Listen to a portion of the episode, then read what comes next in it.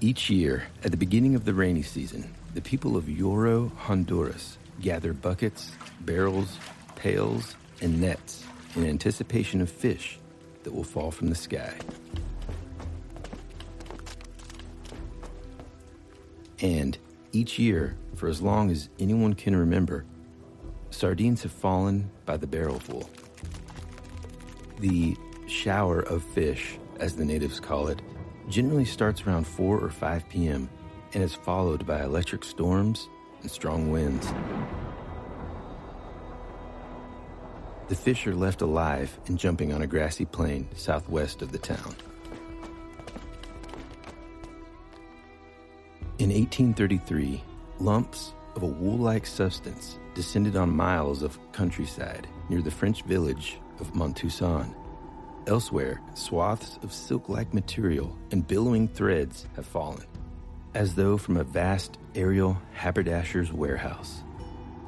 In many parts of the world, frogs and toads have also fallen numerous times and in monstrous numbers.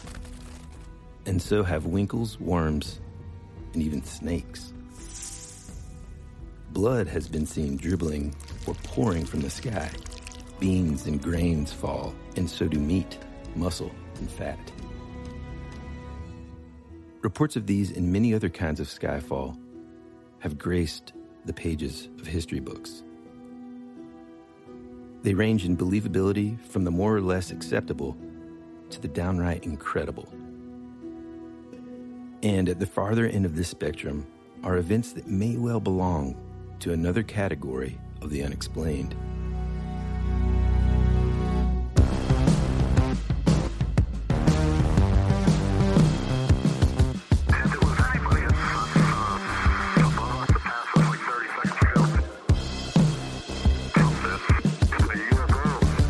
Hey, all you strange observers and sky watchers, welcome back to your favorite podcast, That Would Be Rad, a podcast that majors in 80s and 90s nostalgia, comic culture, all things paranormal, and minors in retro video games, tabletop RPGs, pre internet mysteries, and raising our kids to be half as cool as we were back in the 80s. I'm your host, Tyler Bentz, and this is your other host, Woody Brown. Hey, man. Dude, I mean, I feel like we've just had our eyes to the sky for several weeks now. We sure have. I mean, it, there's definitely a there's a theme for sure going on.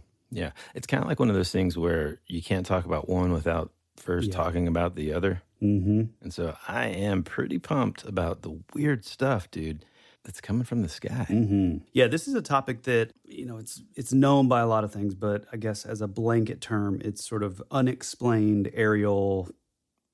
I would say phenomenon, but it's that that would lead you to believe that it's like a UFO. This is stuff that is like that comes from the sky, whether it's you know something terrestrial in nature, like uh, you know frogs falling, to what they they phrase it as uh, meat showers, which is a little weird, uh, to you know star jelly and angel hair and all kinds of crazy stuff. And it's something that like I remember as a kid being in all those books, especially a book that you have in mind right now, what he called uh, Mysteries of the Unexplained. And like books like that, that would have like these just one off accounts of all this weird stuff, you know, like 1917 in, in Wales, there was a, you know, a, a shower of fish. It's just this bizarre kind of stuff that is really perfect. In my opinion, it's, it's like the perfect high strangeness because there's really no explanation for it. Yeah. And it's funny that you mentioned this book because, you know, truthfully, uh, a book that you probably have right by your bedside has some, some pretty interesting accounts of things falling from the sky uh, as well. And so, what I want to do first is I want to kind of focus on some of these things that seemingly are falling from the sky. Oftentimes, that term is is um, referred to as skyfall. Probably one of the earliest records of you know mysterious or miraculous things falling from the sky actually occurs in chapter ten, verse eleven of the book of Joshua in the Old Testament. Ooh. So let me just set the scene a little bit here. The Israelites, led by Joshua, have kind of routed the Amorite army. And in a surprise night attack, they're basically in hot pursuit of these guys, okay? And here's uh, here's just uh, the verse here. It says, And as they fled before Israel, while they were going down the the ascent of Beth Horon. The Lord threw down great stones from heaven upon them, as far as? Ezekah? What, what is that? Ezekiah? No, there's no Aya. It's A Z E K A H. I don't know. I'm gonna. My Hebrew's a little rusty. As far as Azekah, and they died. There are more who died because of the hailstones than the men of Israel killed with the sword. Pretty, uh, pretty interesting there, right? Yeah, really interesting. And what's interesting is two verses after that, one of the most astonishing events in the Old Testament is described. The sun stands still until the Israelites have avenged themselves. Now, that's interesting to me and kind of off topic a little bit, but the only reason I bring it up is because it's just a couple of verses later.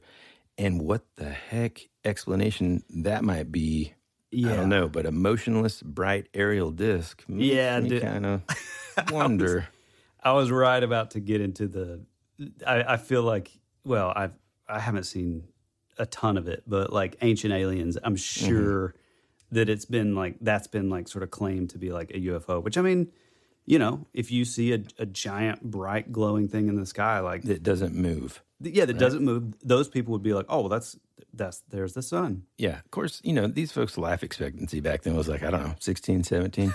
so, you know, in, in comparison, they're looking at the sun, they're like, boy, it's a long day, huh? Mm-hmm. All right, here's kind of cool. Uh, really this is less um, of a sort of descriptive reference here, but in Judges chapter 5, verse 4, it says, Lord, when thou didst go forth from Seir, when thou didst march from the region of Edom, the earth trembled, and the heavens dropped. Yea, the clouds dropped water.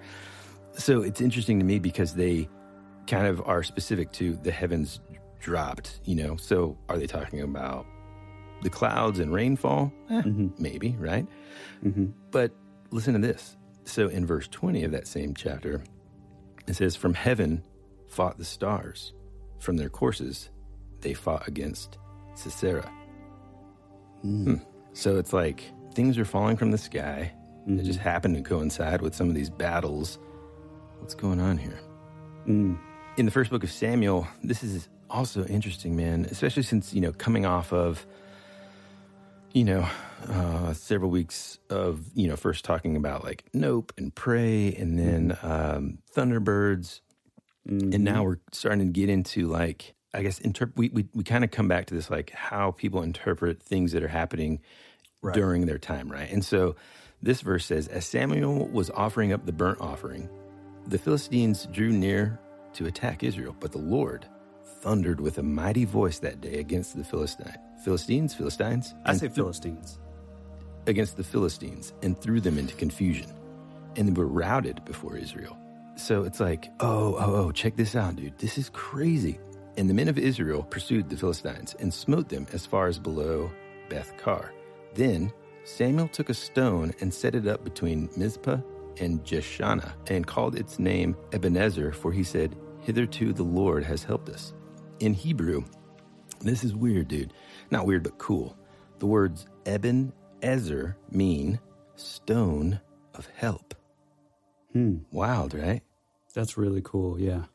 I mean, so like uh, the falling of stones and stuff in a military context uh, actually occurs a lot in the middle of the sixth uh, century with like Rome. There's actually this explanation that, that's written in the book of, um, it's like a history of Rome. And it talks about in around 672 to 640 BC, an entire Roman state were kind of coming up on this mountain, and all of a sudden it just started raining hailstones, which the wind piled into drifts upon the ground and a shower of pebbles. Some of them uh, explained it. And then they also heard a mighty voice issuing from the grove on the mountaintop. Hmm. So there's a bunch like in uh, in Greek history and stuff, but then kind of later, and this is all kind of ancient history, and then we'll kind of move into more modern stuff. But you know, reading more, of course, everybody probably remembers sort of, well, especially whenever you're thinking about like Exodus, right? So you've got accounts of fish, grain, frogs. The closest kind of thing of, uh, or I guess the closest comparison to ancient history and the and frogs, uh, kind of falling from the sky, of course, would be like the second plague in Egypt. I was about to say, is this? Are you talking about the plague? right? Yeah, yeah, the plague of frogs. uh, which, if you're following Locust. along, if you've got your student Bible, it's uh, Exodus 8, verse 1 through 14. Mm-hmm. And you know, like the locusts, in, in terms of like with this context, is, you know, less sort of fantastic to, to most folks because they got wings and they're flying around anyway. Well, but I, but I've heard that the the reason that that was so uh, sort of I mean I don't know if miraculous is a word because it was a plague, but I, I think the the big deal was that like that was something that would have never taken place in those particular areas, and Yeah. so it was like they just came out of nowhere. Yeah. Well, and I think also the Yeah, volume oh, of them, right? Yeah. Mhm. I mean, again, man, like here's something that I don't remember learning about in Bible study, but it says a burning object fell into Lake Van, Armenia in 1110 AD, turning the waters red. Mm. You know, just like when the Nile turned red in, Yeah. uh, in Exodus. Man, that's Yeah. wait where where is this In uh, Lake Van in Armenia, and when was this? the year 1110 AD. Wow, hmm I've never heard of this. Yeah.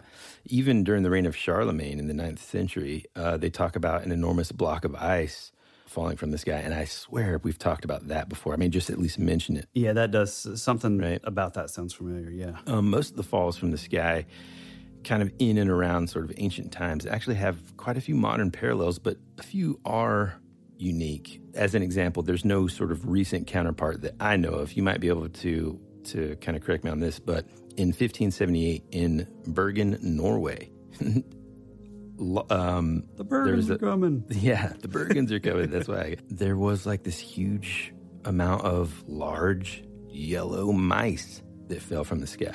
What? Yep. And in 1579, like a year later, lemmings fell from the sky. Same place. Now, what exactly are lemmings? They're just like little rodents, dude. I've heard of them for. I mean, you, you know, there used to be like The- the, computer game, right? Yeah. Yeah. yeah, But they were just like little. I mean, I guess they were like little like people though. So I've never known like what an actual real lemming is. They're just like uh, it's it's a small rodent usually found in one or near the Arctic in tundra biomes. You know, Hmm. so Interesting. So yellow mice, huh? yellow mice. Wow. you know, this is the kind of stuff that you think of like whenever in you know, you think of like fire and brimstone type stuff. In June Right. 1642, lumps of burning sulfur the size of a man's fist fell from the sky onto the roof of Lohberg Castle, 18 miles from um, Magdeburg, Germany. Mm. This is kind of interesting, and we're going to talk about this stuff later. But in 1652, a luminous meteor was seen to fall in Italy, and near its landing place, quote unquote, star jelly was found.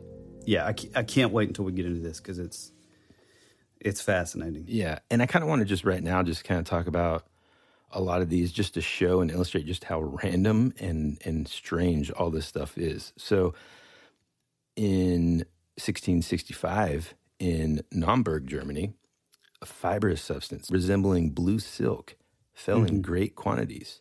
You know, just like I talked about in the top, you know, it's it is kind of common for there to be like showers of like fish and toads. And the one I specifically talked about was in Yoro, Honduras.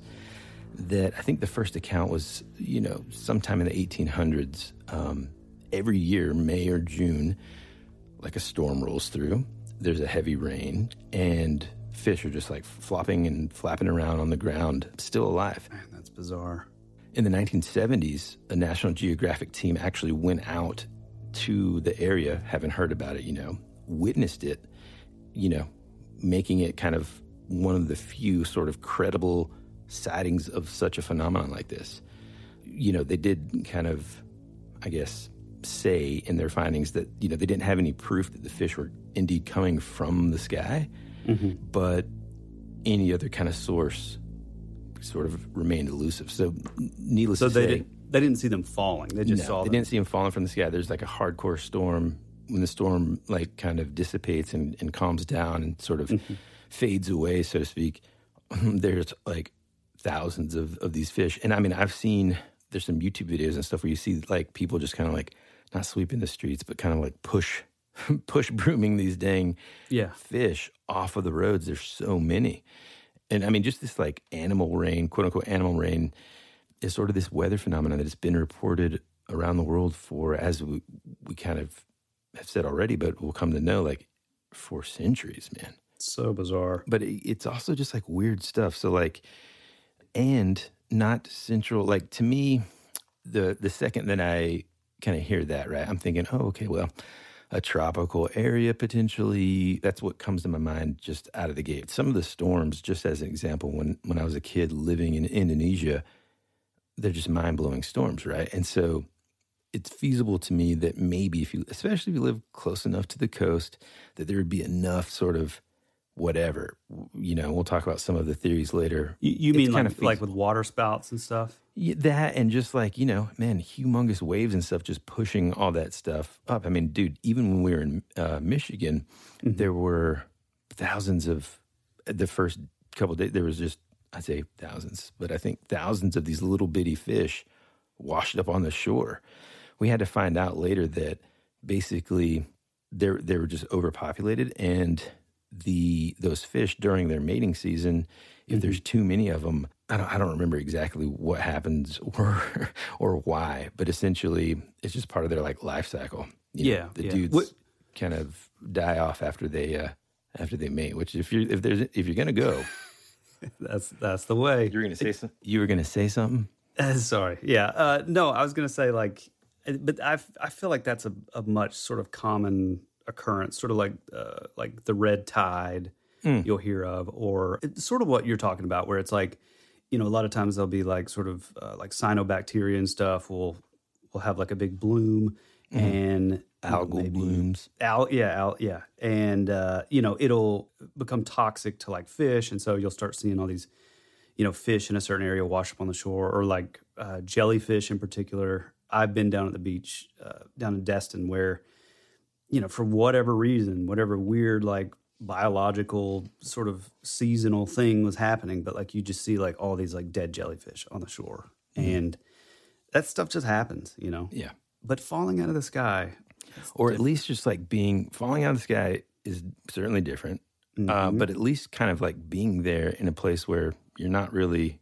Oh right. I, I'll give you an example. Like or, or, some or a place that you wouldn't think of as coastal. So, in a small village in uh, Norfolk, England, small toads fell from the sky in mm. such vast numbers that the locals were greatly sort of just like inconvenienced. You know, I mean, it was reported that the villagers in 1683 had to sweep them up by the bucketful mm. so that they would, you know, burn them. Uh, I guess they hmm. were kind of freaked out and just were like, I don't know, we better just burn these things. Uh, also, to note, these aren't in order we're just kind of like throwing out. Yeah, throwing them all out. These aren't. I mean, they're a little bit in chronological order, but not not so much. Here's yeah. another interesting one, dude. Seeds of ivy berries were found inside hailstones that fell in England in 1687. See, that's fascinating to mm-hmm. me. I mean, it, it's it, it, feels more sort of explainable, more sort of. Mm-hmm. But then at the same time, it's like, well, how would that happen? Because those I mean, hailstones if, form way, in, way, way, yeah, way, way up. Yeah. The only thing I can think of is maybe, and I haven't, you know, looked at the, uh, I guess what the ivy berry seed looks like. You know, mm-hmm. maybe it's one of those kind of seeds that, in order to, you know, spread, spread that's yeah. the point of seeds, right? Uh, mm-hmm. Maybe they float in air, you know, and maybe yeah, there was a storm strong enough to pull those seeds up into the atmosphere mm. and really high, and then freeze, and then come back down. Yeah, but your ice would know. be forming like like way up. Yeah, I don't know, you know, man. Like thousands of feet up. Whereas those seeds, I just I can't imagine. Yeah. I mean, and as you'll see, and as as you'll see, Tyler, but also listener, as you'll see, it become like the simple, the simplest explanation of it. Just you know, of just the biological sort of this mm-hmm. is how it happens starts to become harder and harder. Yes. Or I'll, I'll say it, it becomes equally difficult to rationalize. Right, right. In 1696, a foul smelling substance, the consistency of butter, in the wintertime and in the spring, fell over large areas of southern Ireland. They called it stinking dew, which fell in lumps often as big as the end of one's finger. It was soft, clammy, and of a dark yellow color. See, that feels like star jelly. Mm hmm. Listen to this the cattle in the fields where it fell continued to feed as usual. According to Mr. Robert Vans of Kilkenny, the local people believed the butter was a useful medicine and collected it in pots and pans. Hmm. This one's kind of cool and it kind of leans toward like a possible explanation of all this stuff. There was this German naturalist, naturalist Alexander von Humboldt, who traveled widely in South America and in the Andes. He believed that fish were being e- ejected during volcanic eruptions. What?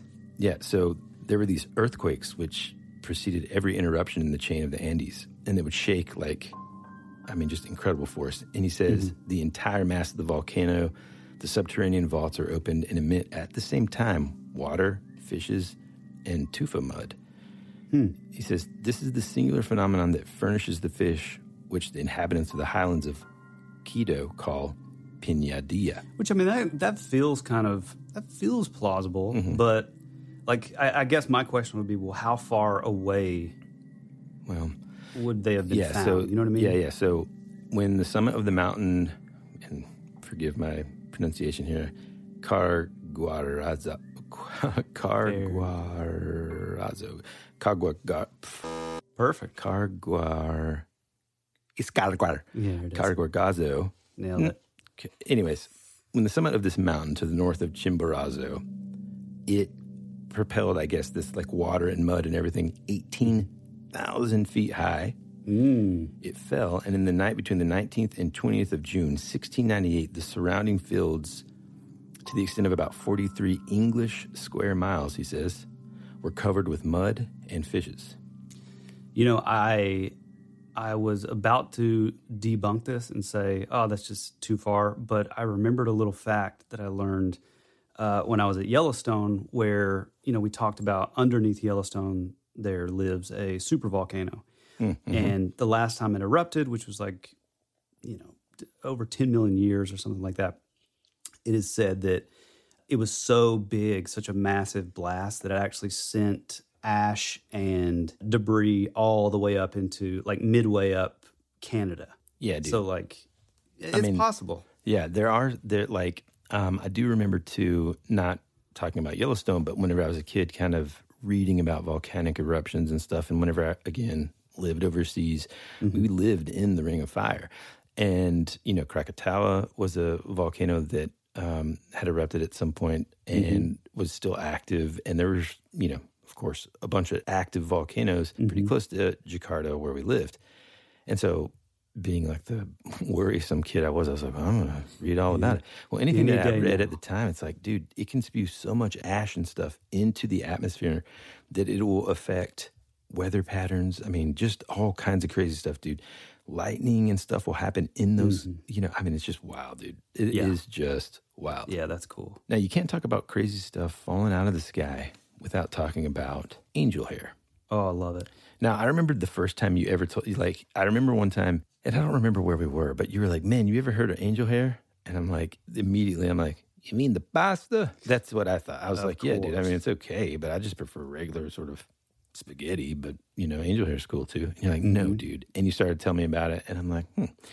So, Yeah, let me get into this. Uh, angel hair is basically like a, a sticky, sort of filament like fibrous substance that is typically in connection with UFO reports and maybe even more interestingly enough, sightings like religious sort of phenomena. So, like manifestations of the Virgin Mary, or like, for example, the miracle of Fatima, which was on September 13th and October 13th 1917, along with the celestial phenomena over Nuremberg, which happened in 1561.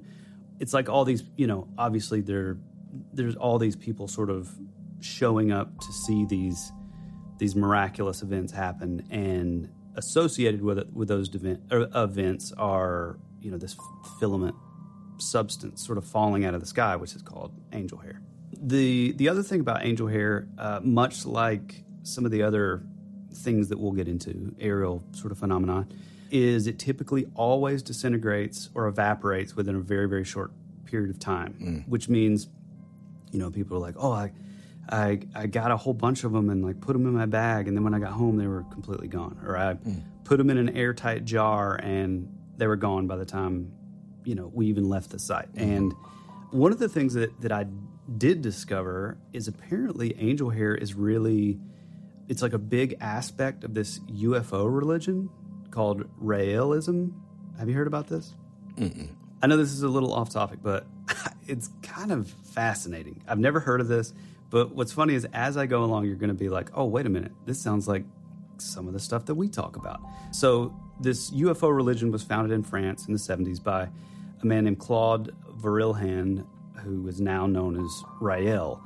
Basically, the theory is that he he is one of these sort of uh, much like the prophets. So they sort of lump in like Jesus, uh, Muhammad, Buddha. You know, they they say that all of these people are like these prophets that are all descended from like the Elohim, and it gets big into that. And it gets into like you know, it gets into like this like all these prophets like like him, and he would be like the last one. And so it's like this whole deal where they they sort of strive for for like physical immortality through like cloning, and then it gets a little weird. But angel hair is like a big deal with that, and the reason why, uh, and this is another theory among a lot of ufologists, which I've never heard of this, but this actually kind of adds up. It's this theory that basically the angel hair is created from ionized air, which is like sort of sleeting off of an electromagnetic field that surrounds a UFO. So mm. if you, you know, listen to if you're into like Bob Lazar and a lot of those guys, they believe that that uh, the UFOs are sort of their their means of propulsion is that it sort of creates an electromagnetic field or sort of gravitic field, which kind of like it uses like the gravity on itself to sort of you know move, which would mean that like there's there would be no like sort of exhaust. I mean, as far as like propulsion, like a jet, mm-hmm. you know, flume or whatever you know, it kind and it kind of follows along with this sort of this universal property of energy use, where it's like there has to be some sort of waste mm-hmm. uh, as a byproduct of like propulsion or or travel yeah. or or whatever. So it's like I think that's pretty interesting. It's kind of this cool. idea that it's this sort of you know ionized air or whatever, kind of coming some off sort of, of byproduct of yeah of that yeah, yeah right. Kind of like you know if you make a fire, it creates coal and soot and yeah, it's like man. you have energy and then you have like the sort of byproduct of that. Yeah, and like we'll we'll definitely put up some photos and stuff of angel mm hair because like the thing is again like for the most part like you said like a lot of um, folks and stuff will kind of just either liken it to spider webs or even explain it saying that it is spider webs and stuff one of the things i think uh, again to your point that kind of differentiates it from being just a spider web. Uh, which, by the way, dude, lately in the mornings, uh, Woodrow and I have been going out and, and running uh, before school. Not again. And, coming back? Huh? Are those your spiders coming back? No, we're we sprayed the house okay. for that, but no, but they are in the neighborhood. I, I never noticed this before, but a lot of times we'll run into these spider webs that are coming from the tree, basically to. Mm the the road or something mm-hmm. like that. And it's just it's just funny that like we're talking about this now. And it's like this morning we were running and I was telling him about what we were going to talk about. And I'm like, I don't know, maybe this is angel hair. He's like, Wait, what? He's like, I don't know what that is. So then I explained it to him. But it is very different. And and keep in mind that one of the biggest sort of things again that differentiates it from a typical spider web is like you said, where the disappearance of these strands yeah. You know, the, the mm-hmm. fact that, you know, like you mentioned, people will kind of observe and, and report that they just kind of dissolve. Mm-hmm. And so there are, I mean, it, it is pretty fascinating the, the things that spiders can do. I mean, honestly, like they can oh, yeah. float extreme distances and stuff to, and, and create their webs and do all kinds of, you know, interesting stuff. But I think that difference in what it is that they're talking about is, is very fascinating to me once I started to dive into it, you know. Oh yeah. Well, and it's kind of like those tree I feel like this was in was it in Texas? Ah, it's like a specific kind of spider and you'll see these trees that are just like from top to bottom just covered in spider webs. I mean, it's pretty terrifying. Yeah. Really. Yeah, there's a species of spider too that we get here in the fall. Not the Joro spiders; they're an invasive species that surrounded my house and only my house, for some reason, guys. I mean, dude, it was like, I mean, literally, like our bug guy, like our exterminator, came in. He started just like taking pictures. He's like, dude, I've never seen this. Is amazing. Yeah. Yeah, I, I mean, I Um, think you're. I mean, the local like- paper got involved. It, it was, you know, it's crazy, dude. I think it's because like we faced our, our front door faces east, our Mhm. back door faces west. So like literally, we see the sunrise the Window front, area. get a chance to like see the sunset every night, kind of through the trees in the woods. But for whatever reason, man, like our house was just covered in these things, like Yeah. thousands of these spiders. But anyhow, there's another species of spider that you'll see, especially around this time of year, going into October, our, our favorite time of year, Mm, mm. and you'll you'll notice like a almost like a I don't know, like a little not globe, but like a uh, like a almost like a cotton candy version of a spider web on Mhm. in, in the trees. Do you know what I'm talking about? It's just Oh, like yeah. wrap, wrap, wrap, wrap. Yep. And uh, you know, I don't know. I just think the important thing here is like, yes, sometimes just like in anything, some of the things that people experience probably could be and are spider Mhm. webs. Yeah. But then this specific stuff, known as angel hair, is just very, very weird, Yeah. man. Well, and and sort of, you know, like you said, there is there there will always be, and really in all this stuff. I mean, you know, once we get into sort of the star jelly stuff, it's like, yeah, obviously there there could be some overlap with like like frog spawn and that kind of stuff, but it's like my favorite account of like the angel hair, and it's I guess it's technically considered the most widely reported incident. Um, it- This happened in Oloron, France, in 1952 when they claimed that great flakes were falling from the sky, which was completely cloudless. A man by the name of Gennaro Luc- Lucietti and Pietro Lastrucci reported standing on the balcony of a hotel in St. Mark's Square in Venice. And check this out, goes back to the UFO theory, and seeing two shining spindles flying across the sky, leaving a trail of the angel hair. What? That's amazing, dude. Hmm. No clouds, no water spouts, nothing like that. And they see two spindles, which are like, or shining spindles. Hmm. That's that's that's a UFO, bro. Hmm, man, I can't wait to get into some of the theories that explains to explain some of these things. Now, before we hop into more modern stuff, I got to read this one, dude. This is crazy. After these messages, we'll be right back. When you need mealtime inspiration, it's worth shopping Kroger, where you'll find over 30,000 mouthwatering choices that excite your inner foodie. And no matter what tasty choice you make, you'll enjoy our everyday low prices, plus extra ways to save, like digital coupons worth over $600 each week. You can also save up to $1 off per gallon at the pump with fuel points. More savings and more inspiring flavors make shopping Kroger worth it every time. Kroger, fresh for everyone. Fuel restrictions apply. Another day is here, and you're ready for it. What to wear? Check. Breakfast, lunch, and dinner? Check. Planning for what's next and how to save for it? That's where Bank of America can help. For your financial to-dos, Bank of America has experts ready to help get you closer to your goals. Get started at one of our local financial centers or 24-7 in our mobile banking app. Find a location near you at bankofamerica.com slash talk to us. What would you like the power to do? Mobile banking requires downloading the app and is only available for select devices. Message and data rates may apply. Bank of America and a member FDIC.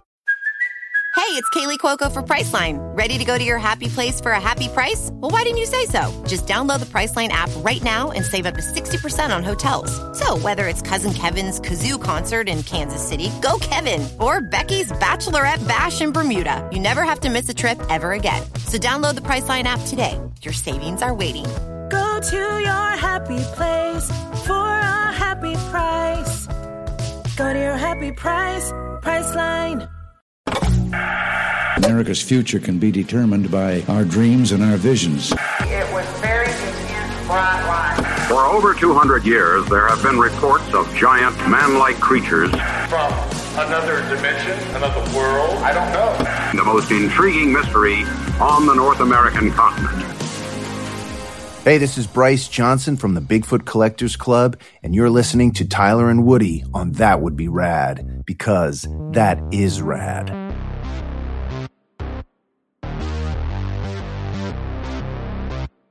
All right, listen to this, man. In May 5th, on May 5th, 1786, it was the last day of a drought that had lasted all the way since the previous November. Okay? This is in Haiti. A great, a quote unquote, a great quantity of black eggs fell on Port Port-au-Prince. Mm-hmm. They hatched the next day, and some of these quote strange animals from the sky were preserved in a flask of water. Reportedly, the creatures shed their skin several times and kind of resembled tadpoles. Yeah. Yeah, that's bizarre. I mean, the one thing that, that those kind of events kind of remind me of, well, but again, that's in like Haiti. Yeah. And it, that's bizarre. Listen to uh, this one, dude, real quick, okay? Mm-hmm. Because now we're in America and it's 1819. Mm-hmm. A foul smelling object covered with a cloth like nap- napkin fell in Amherst, Massachusetts. Uh, this guy, Professor Rufus Graves, made it up, who removed the nap and discovered. I mean, this is straight from like an old 1800s annual. So he removed the nap and discovered a buff colored, pulpy substance beneath it. On exposure to the air, this substance became a livid color resembling venous blood. The object was said to have fallen with a bright, brilliant light. Yeah, that's that's interesting. To me, there's there's an element of that. I don't know. I mean, I feel like you're probably gonna get here, uh, but I guess like you know now that we are talking about America, there's this thing known as the Kentucky meat shower or the Kentucky meat rain. Have you heard of this, Woody? Um, it's kind of one of the more kind of famous ones, but uh, this happened between 11 and 12 p.m. on March 3rd, 1876, uh, where what appeared to be chunks of red meat measuring approximately two by two inches, with at least one being four by four inches, fell from the sky in 100 by 50 foot yard area near Olympia Springs in Bath County, Kentucky. There was a bunch of sort of explanations, I guess, like the big quote unquote scientist of the day, which sounds a whole lot like Thunderbird story. That mm-hmm. they these quote unquote scientists would come out, take the evidence, and then leave this ridiculous sort of explanation in saying that oh well it was and th- and again this is what's funny about this is this is something that this is still an explanation that gets thrown out there when you know we're discussing angel hair or star jelly or these weird sort of anomalous you know occasions but they say oh well it's just a this is just a byproduct of uh, vultures flying really high and they get startled and they all at the same time regurgitate all their meat. But the weird thing about this is, and this is the thing that doesn't quite make as much sense, is that when they sort of broke it down and started like really looking at the evidence of like, you know, the meat and like, well, what kind of meat was it? It was never able to be really agreed upon what it was because some people claimed that it was beef, others lamb, deer, bear, horse, and even possible human meat. Sheesh. So if you listen to our Nope episode, it Mm, dude. feels a whole lot like that. I'll tell you what else feels like that. In 1940, numerous silver coins fell in the Meshershiria, me, the fell in this region of central Russia during a storm August 1940. Wow. Huh. hmm Sounds familiar, right? It really does.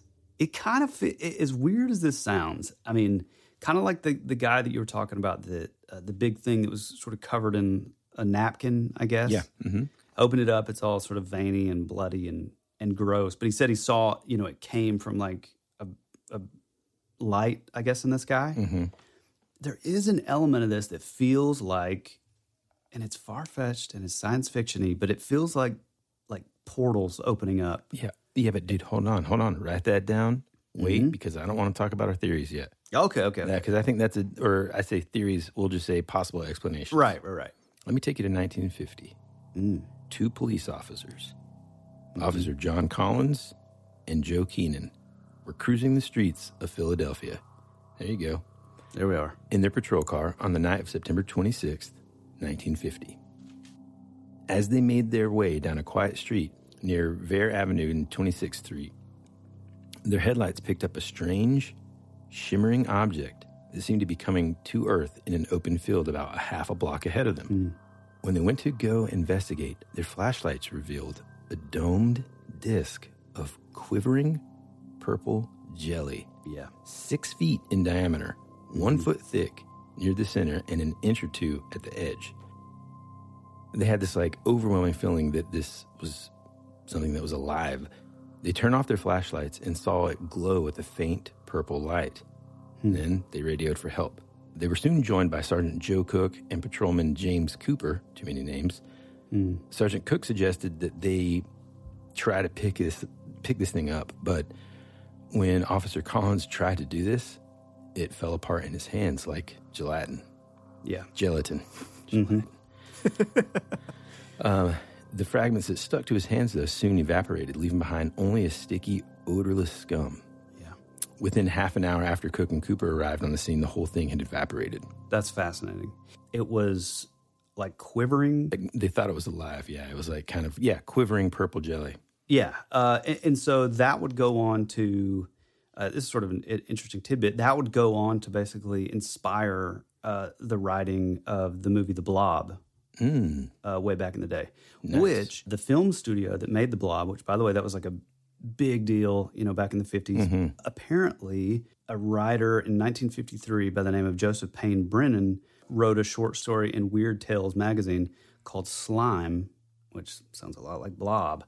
And so he sued the film company over that. Uh, but but the whole deal was like both of those events were said to be inspired by this sort of uh, oh this this sort of organic blob of or slime fell to the earth and it was like Yeah. quivering and glowing and that's so cool, man. Yeah, dude. And I mean, this is a perfect time for me to talk about sort of the rot of the stars, some people call it, or star jelly. So, star jelly is one of the many names given to this gelatinous substance that's supposedly found at the place where a falling star has landed. Mm-hmm. Other old names for the same thing are star sloth, star shot, mm-hmm. and in Welsh, not going to try it. It Perdre just translates to the rot of the stars. Yeah. Yeah. Since star jelly is usually said to evaporate before a thorough analysis can be made of, uh, you know, uh, like basically, since star jelly is usually kind of said to evaporate before somebody can test it and analyze it, attempts to identify the substance have sort of just been, you know, conjectural and conclusions kind of vary. What they all have in common, though, man, is that whatever it is, it has no true connection with quote unquote stars. Right. Well, but other the it's typically found following a meteor shower or sightings of like falling stars in the area, which is pretty fascinating. I mean, one of the kind of common explanations for this is that it is um, potentially like a plasmodium, which is a general name for gelatinous slime molds and certain kinds of fungi. Um, which, when you start studying that stuff, man, there's some very strange known creatures and and uh, fungi and and all kinds of st- microscopic organisms that exist. I mean, you and I will text each other like these weird, cool, oh yeah. you know, creatures and stuff uh, that exist in in, in sort of uh, recognized biology, I guess. Well, the weird thing is, is it's not typically it, it's not associated with a fungus or a type of bacteria. And the only the interesting thing is, anytime there has been a sample, you know, taken and there was uh, any sort of bacteria found, it was it was kind of known to be, I guess, the bacteria w- sort of began sort of growing on it after it. It, wasn't like it wasn't associated with the actual slime or star jelly. I think what what some of these folks have said in this book, or like as explanations of what they might be, are like the two uh, the two main contenders. They said are, are basically like the nostoc and plasmodium. Nostoc is the blue green algae that grows in, in bead like strings with a gelatinous mass on soil, uh, or sometimes floating in water. And colonies can be microscopic or as large as walnuts. And then the same thing, plasmodium is just like the congregations of, of slime molds or certain kinds of uh, fungi. Again, interesting. Not going to go into what necessarily our theories are, but I think, again, just like I said with angel hair, hey, a large amount of what people witness and find could be that for sure. But there's other weird stuff. Yeah, I love the idea that it's like there's something that just feels very like sort of dark and mysterious, uh, and it kind of feels sort of cosmic horror, H.P. Lovecraft. When you hear terms like "rot of the stars" and like it feels a little like Spelljammer. Um, yeah, for sure. You know, it's this like this idea that like whatever's happening, it's like these these like little you know this slime and stuff is like associated with like you know well we'll get into the theories later but it's just I, I and i think it's cool you know you you went into a lot of the the terms some people believe that it's associated with ectoplasm even pixie dust a lot of the i forgot to mention this but this it's one of my well two of my favorite sort of titles for the angel hair anomaly is it's also often called in italian madonna's present Yeah. uh, or the gift from above I which love is it. really really really cool because you know again uh, angel hair is associated with seeing ufos or light phenomena or religious miracles Mhm. and then star jelly is associated with you know uh, falling stars and meteor showers so it's like something something is happening i believe i mean uh, you know and the fact that that and they both carry the same the same trait as like whereas i think angel hair evaporates or dissolves or disappears quicker. But you know again star jelly they they capture it they t- take big like lumps of it or whatever take it to the lab and like almost always before the the testing can be sort of complete the thing's completely evaporated without like a single trace. So weird. which is really really interesting. One of the things that i thought of that i didn't find this anywhere you know and it's just something that we've sort of talked about with like if you look at you know if you're looking at the world through sort of a jacques vallée kind of lens and it's like oh well there's all these like these uh, sort of paranormal or like the other as timothy renner calls it like whatever all this stuff is you know it's like there's there's still this weird like sort of universal protocol where we're never made to like figure it out. It's the reason that th- nobody can find the original copy of uh, the patterson gimlin film. It's a re- it's the reason that the roswell crash even though everybody and their and their brother like saw it or they were a soldier at the time or they they uh, like Jesse Marcel like had a piece of the memory metal with him it's like it just disappeared off the map because the military got it it's like uh, the Maury Island incident which is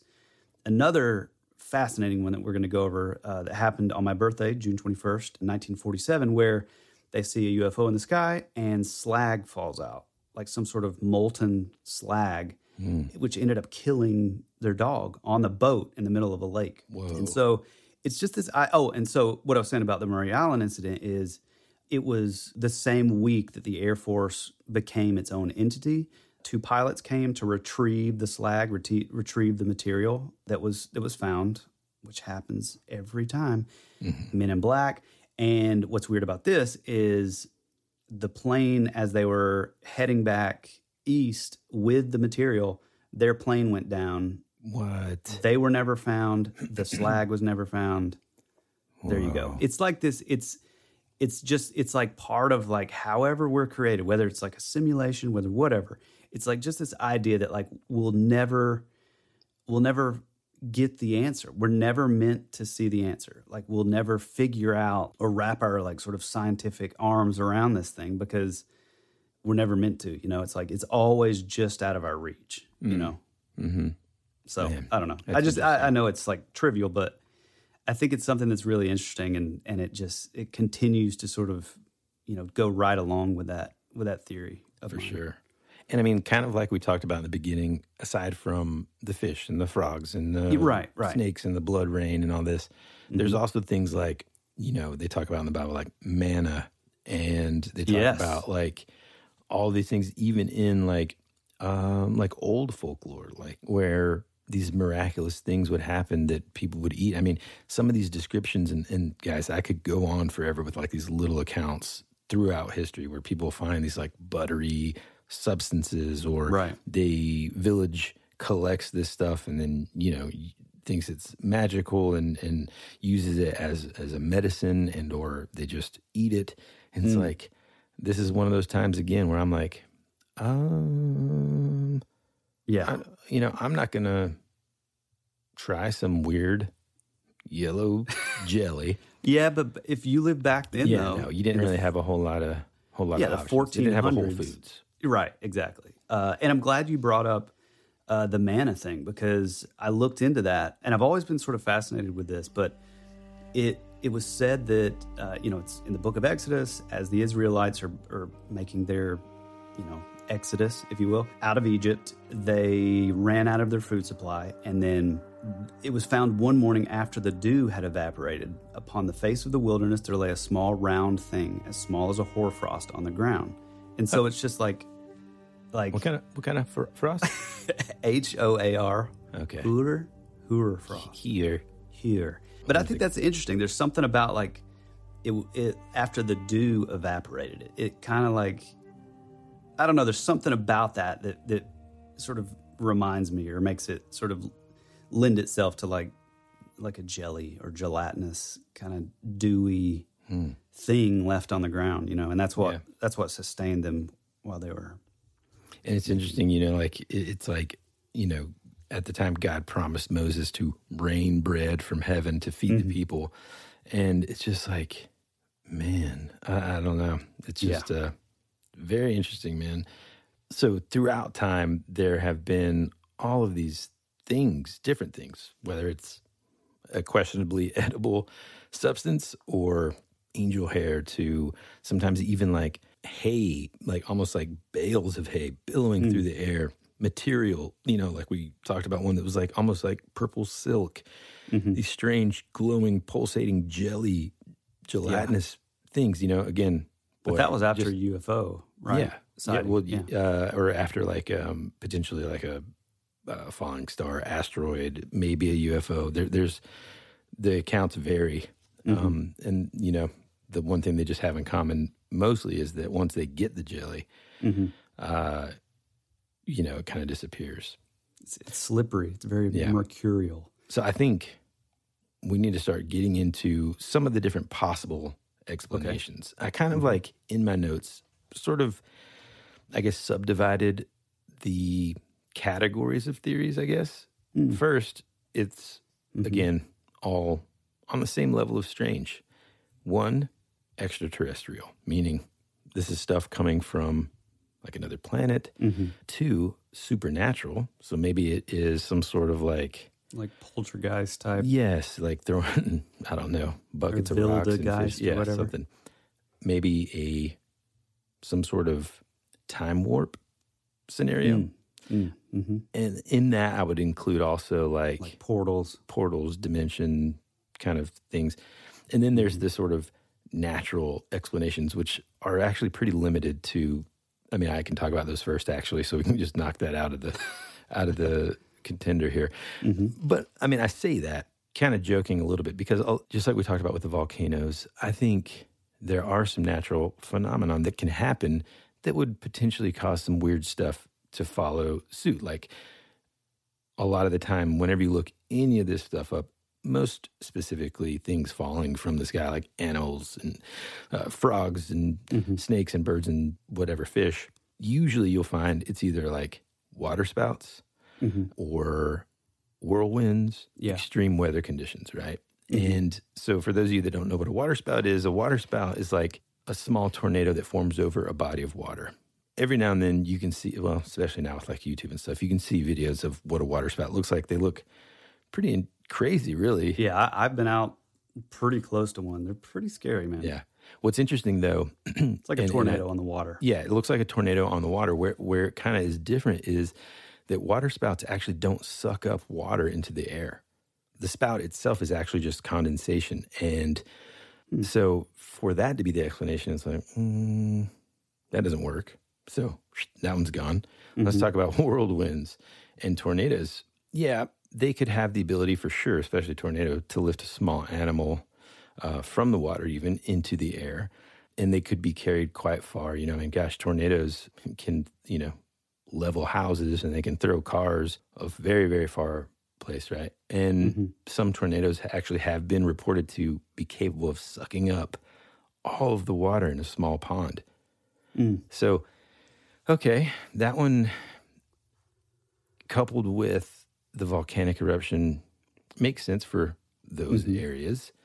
But I mean, what about the raining of blood and Yeah. flesh and silver coins and black eggs and Yeah. uh, yellow jelly and all yellow. Uh, what was it? Yellow mice. yellow mice? Yeah, Yeah. Well, what's funny is, and I thought of this earlier, is there's something about the water spout theory that it kind of takes, it kind of reminds me of that like old urban legend where, you know, there's a forest fire and then they find in one of the charred trees a dead scuba diver. Did you ever hear about that as a kid? What is it now? Uh, there was like a forest fire and they found a, a scuba diver that was dead, like way up in the, in one of the trees. Whoa, no, uh, uh So we used to think it was true. It was like a sort of an '80s urban legend that would went around, and you know, so and so's uncle was on the fire department or or whatever, and it's this idea that like.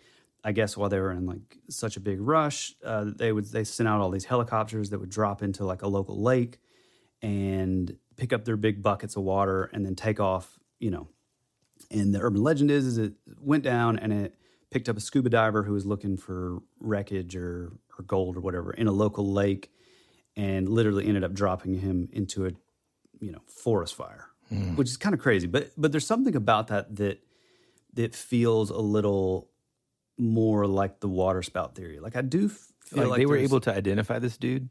it's it wasn't true. It's a total Oh, okay, urban okay. legend. But but well, the the the urban legend was that they they were able to identify him and and then Turns they found out, it was Jimbo from yeah, it was you you know, know so and so's uncle or whatever. But it's that idea that like you know things are like with natural weather phenomenon. Like things are sucked up into the clouds sometimes and and like and not just with like water spouts, but just the way like sort of like condensation and you know there's there are like sort of meteorological things that can explain you know like frog spawn or things like that. But it's like once you start getting into like only coins falling or you know meat that could have been a mix mixture of uh, you know horse human cow pig goat deer meat.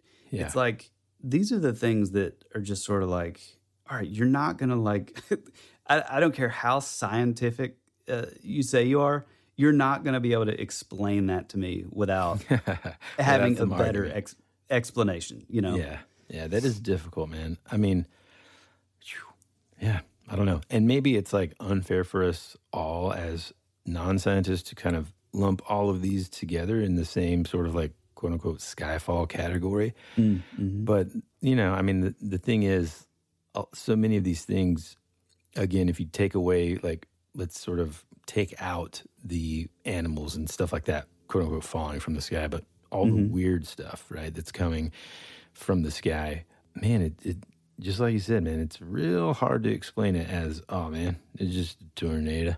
yeah exactly Because Yeah. hey, we live in an area uh, where there's a fair amount of tornadoes, mm-hmm. and not a whole lot of um, reports of. I mean, you know, that would be that would make the news, right You know, You know, I think it's weird because once we started doing this, I remember my cousin Colt and I, we used to play, you know, in these pastures that we had, like our sort of my extended family. Uh, we all sort of lived on the same road. We had a bunch of land because they were, you know, farmers and and had a bunch of horses and cows and stuff. And so we used to play in like all these pastures. And I, I like vaguely remember, for some reason, I feel like it was in the middle of winter, but I, I feel like we came across something like this, like a clear sort of like gelatin like, you know, sort of pile like in the middle of the pasture. And of course, at the time, like I didn't know anything. I, I wouldn't have known about, you know, star jelly or anything like that. But I feel like I do remember that as a kid. But, you know, tw- Yeah. hindsight's 2020. Like if we would have known, like I- it was just sort of like, oh, that's gross.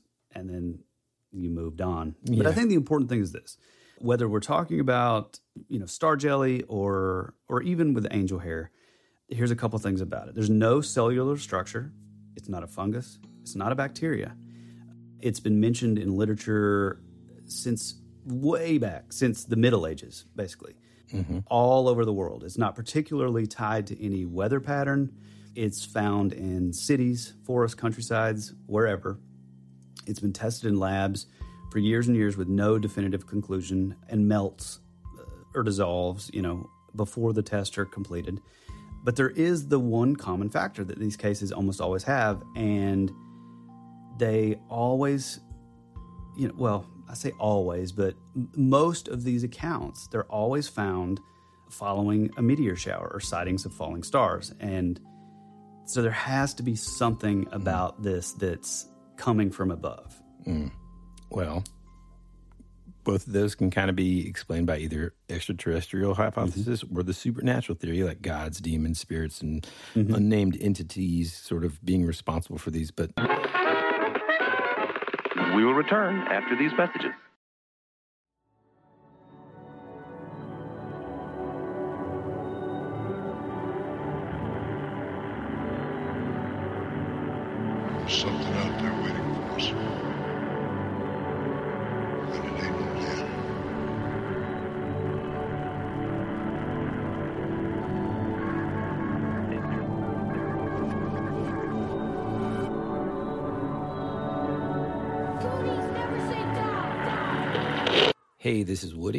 This is Tyler, and you're listening to That Would Be Rad. And now back to our show.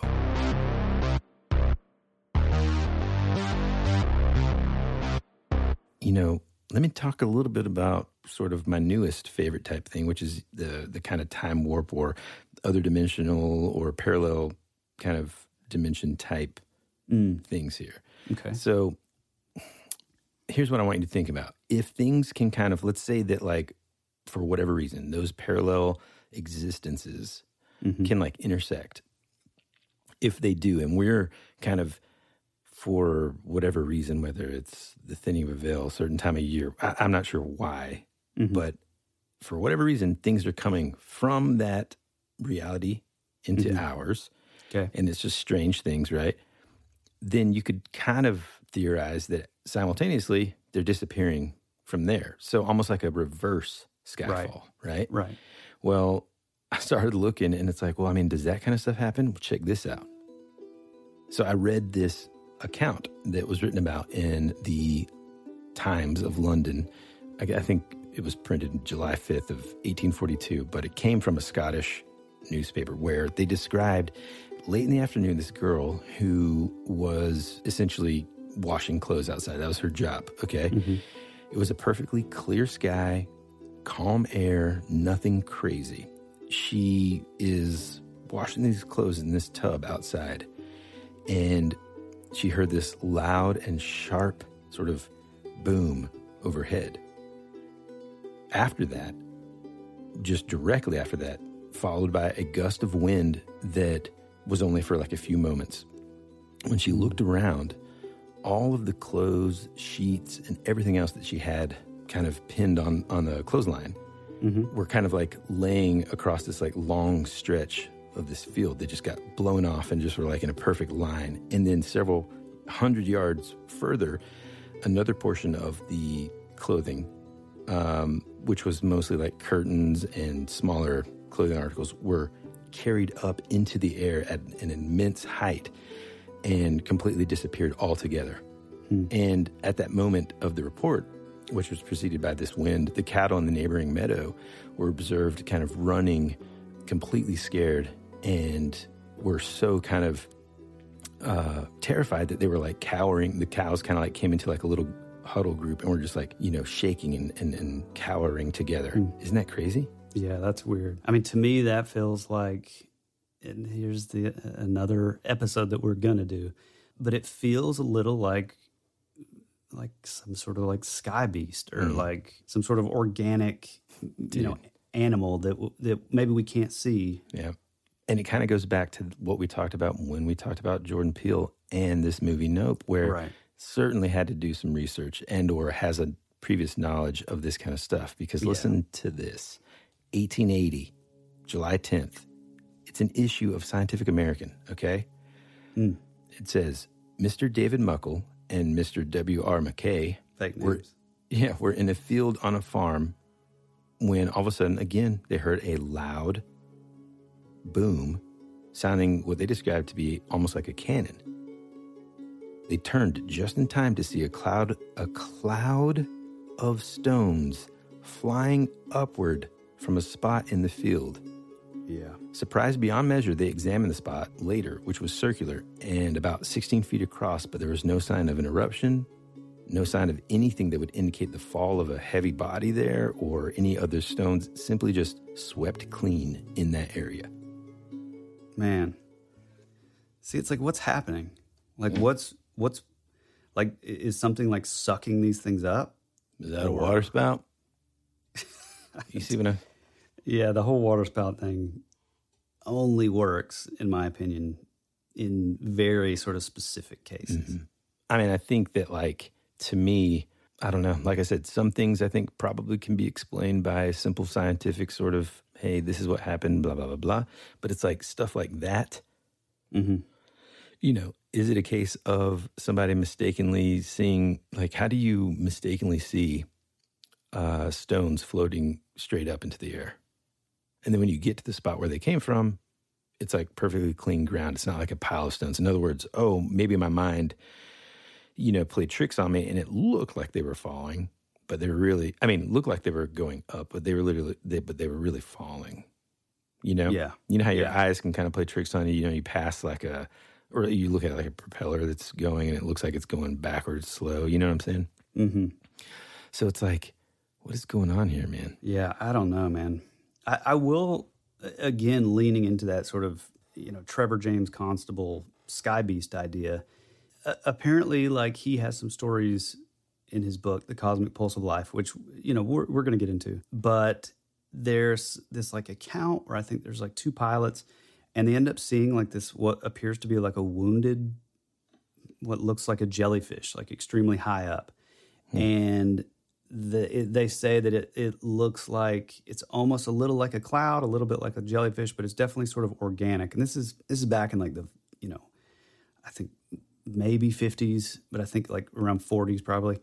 And they they claim that like whatever this thing was was like sort of wounded, and then you see like a bigger one coming down to sort of help the smaller one. But it says it looks like sort of like like blood or like whatever it was like however it was wounded i don't know the details and and i promise i'll do better when we have the full episode but they said that as like the quote unquote blood was coming out it would you know it was sort of shooting out and then within several or like a you know maybe a hundred feet or whatever they said that, that they were they would see it like dissolve.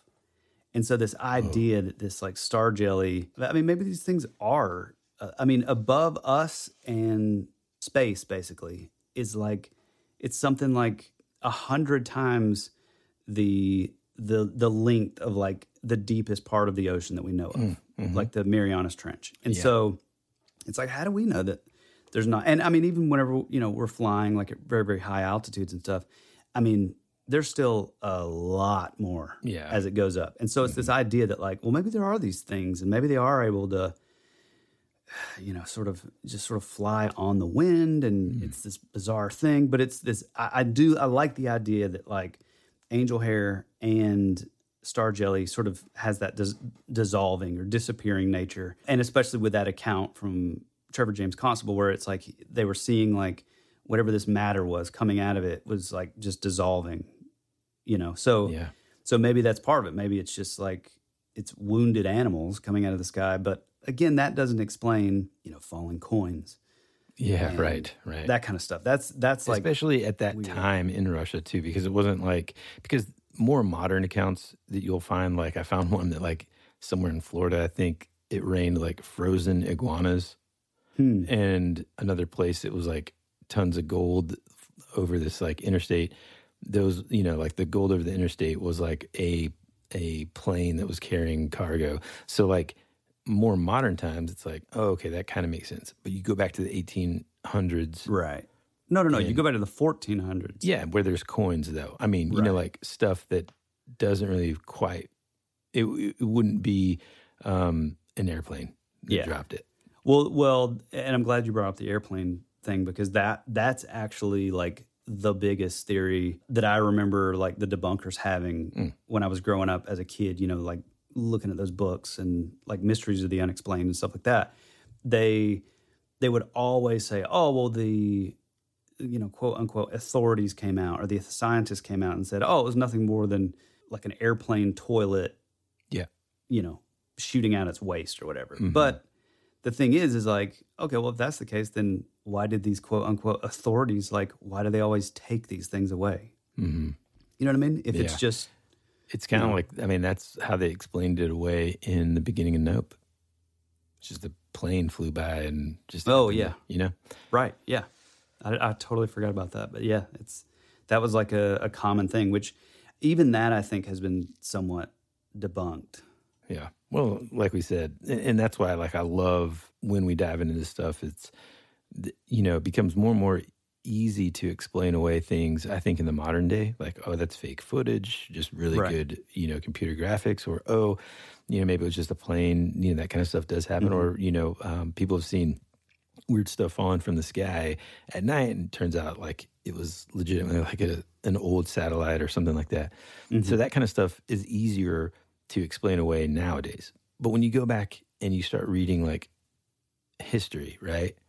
At times when people weren't just kind of like copycatting stories because they weren't getting them from the other side of the world uh, Mhm. necessarily, especially like in the 1600s and stuff. We're talking pre Morse code and and teletype and and ways for news organizations to share stories with one Mhm. another. And and maybe if it was just like one occurrence, in other words, if it was just in the Bible, Mhm. uh, in in in that it really only talks about you know stones and manna and maybe I guess Mhm. maybe some other stuff, but then okay, but like all of these things over centuries and centuries across the entire world, Right. you know what I mean? Well, and that's that's what's I think is cool about.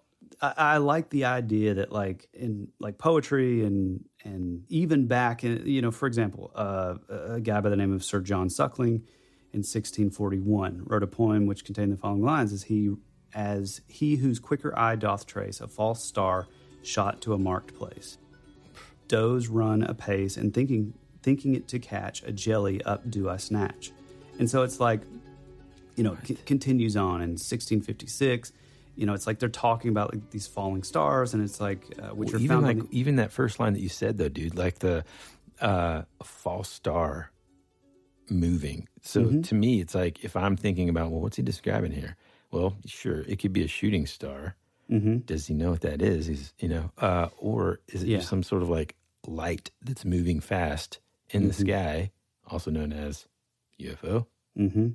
orb? Yeah, I know there's there's some connection too with you know once you you start looking into you know this kind of thing on like the British Isles, like ain't you know very very old cases of you know finding star jelly, you know where someone would see like will the wisps and stuff mm-hmm. like that, and you know so it's like is it also associated to like orbs? Is it a like you talk like you mentioned before with it being like okay well maybe it's a an extraterrestrial type thing or maybe it's a more terrestrial sort of paranormal type thing. And you know there is the theory which i don't know that i believe but there is the theory that it's almost like like they're maybe like shapeshifters. I know it's far-fetched but it's the idea that that you always would find this stuff and i'm not talking about like meat showers and the coins and stuff but i'm talking about like the these like sort of isolated little accounts of like people finding star jelly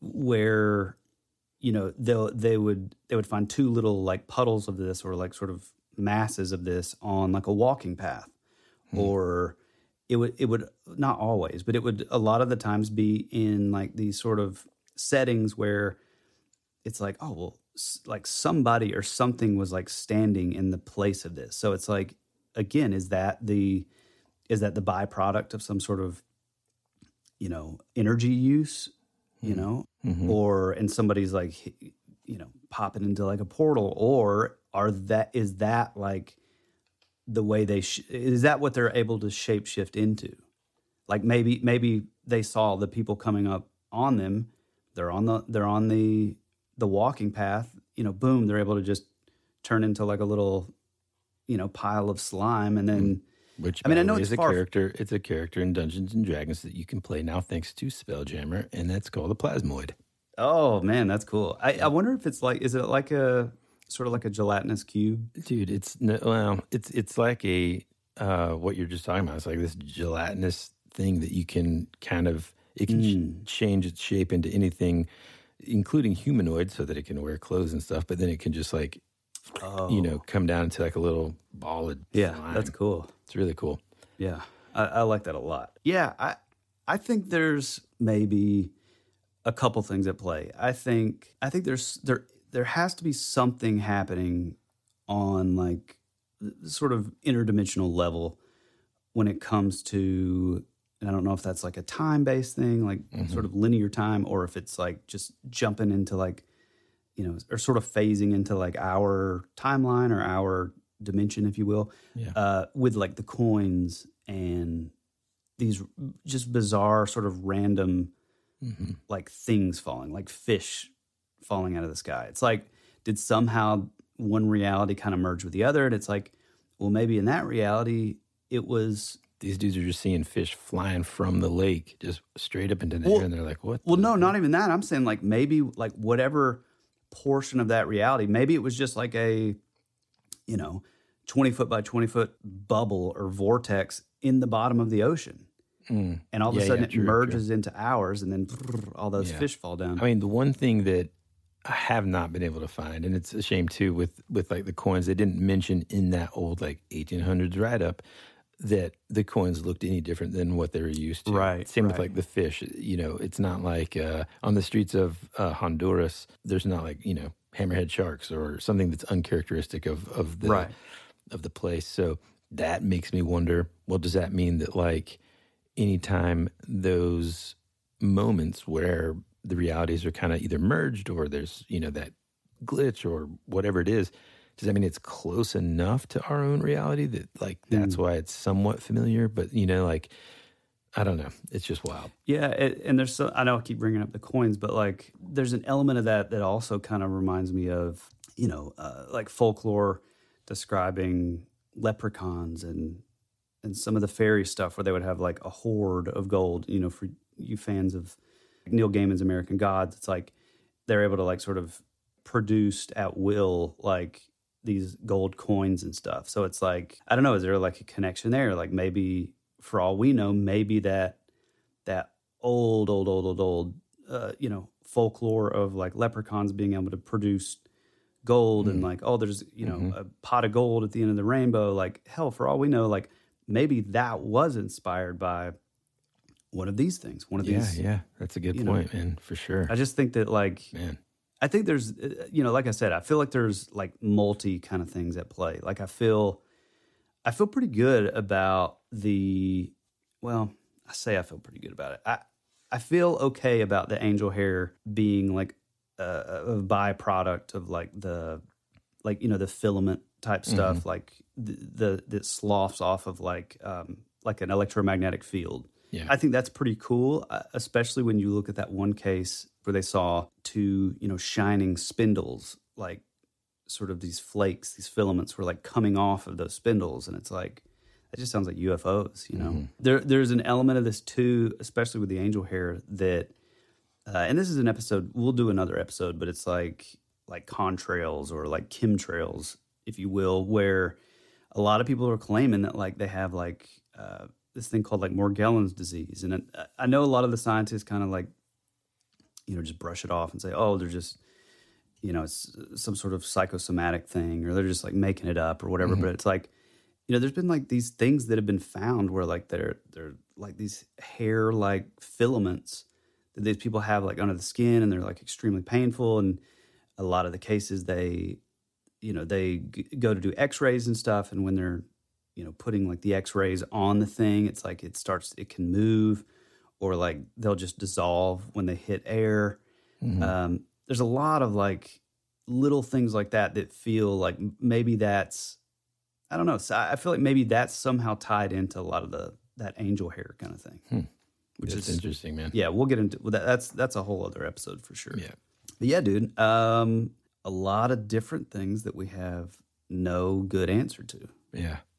I think this is a good place to kind of wrap it up. But before we do, I got to say, folks, we're super, super excited because we've got now, September 5th, our Patreon that we, we call The Rabbit Trail is live. And so now, uh, other than like all the random ways that you can support our show, this is the best way to support our show because mm-hmm. of all the extra stuff that you get. Yes. And it takes a lot of time, you know, it, it takes a lot of, I mean, for all you folks that, you know, have, may have your own podcast and stuff like that, it, it, takes a ton of time that, you know, at the end yeah. of the day, it's like we're, we're spending in front of a computer or mm. we're in the studio you know, recording. And, yeah. Yeah. And, you know, so it, it really does help us and it helps us continue to keep doing this. Mm-hmm. Um, mm-hmm.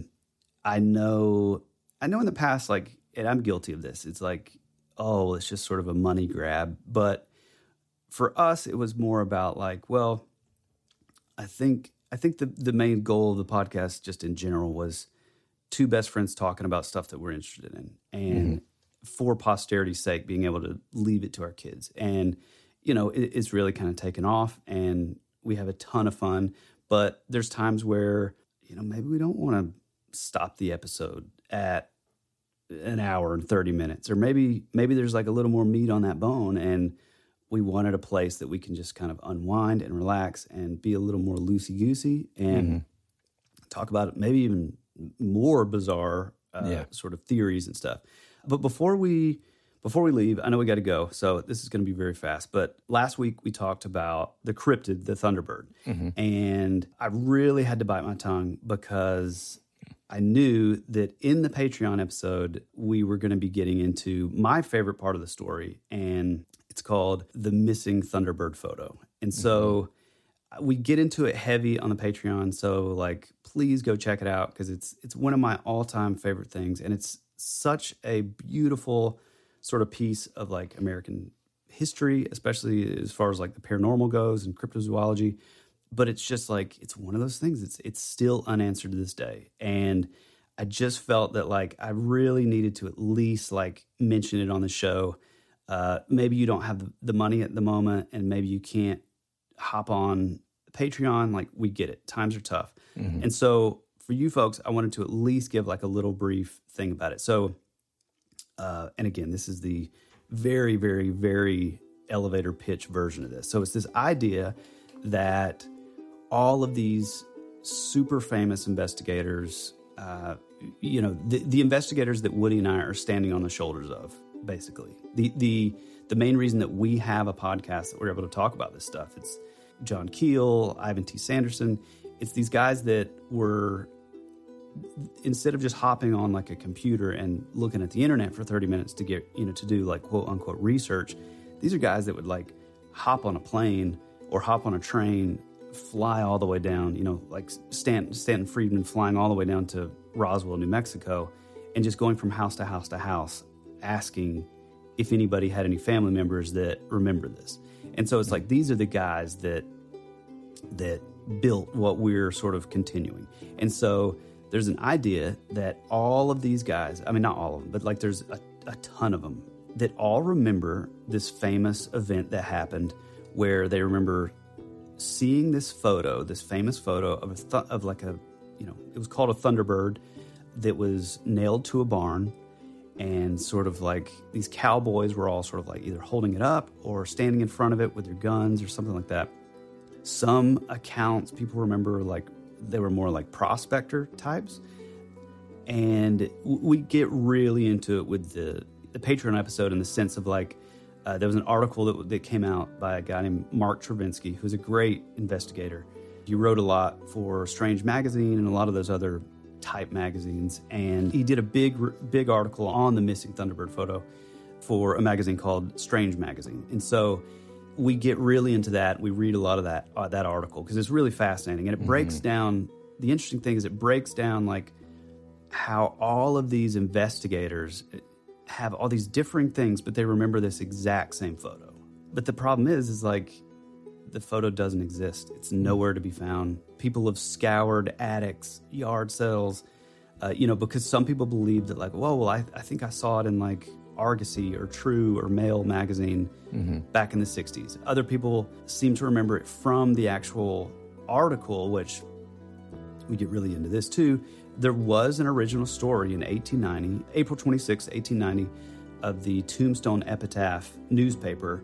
There's an article of these two cowboys that ended up being chased and they end up shooting down a Thunderbird.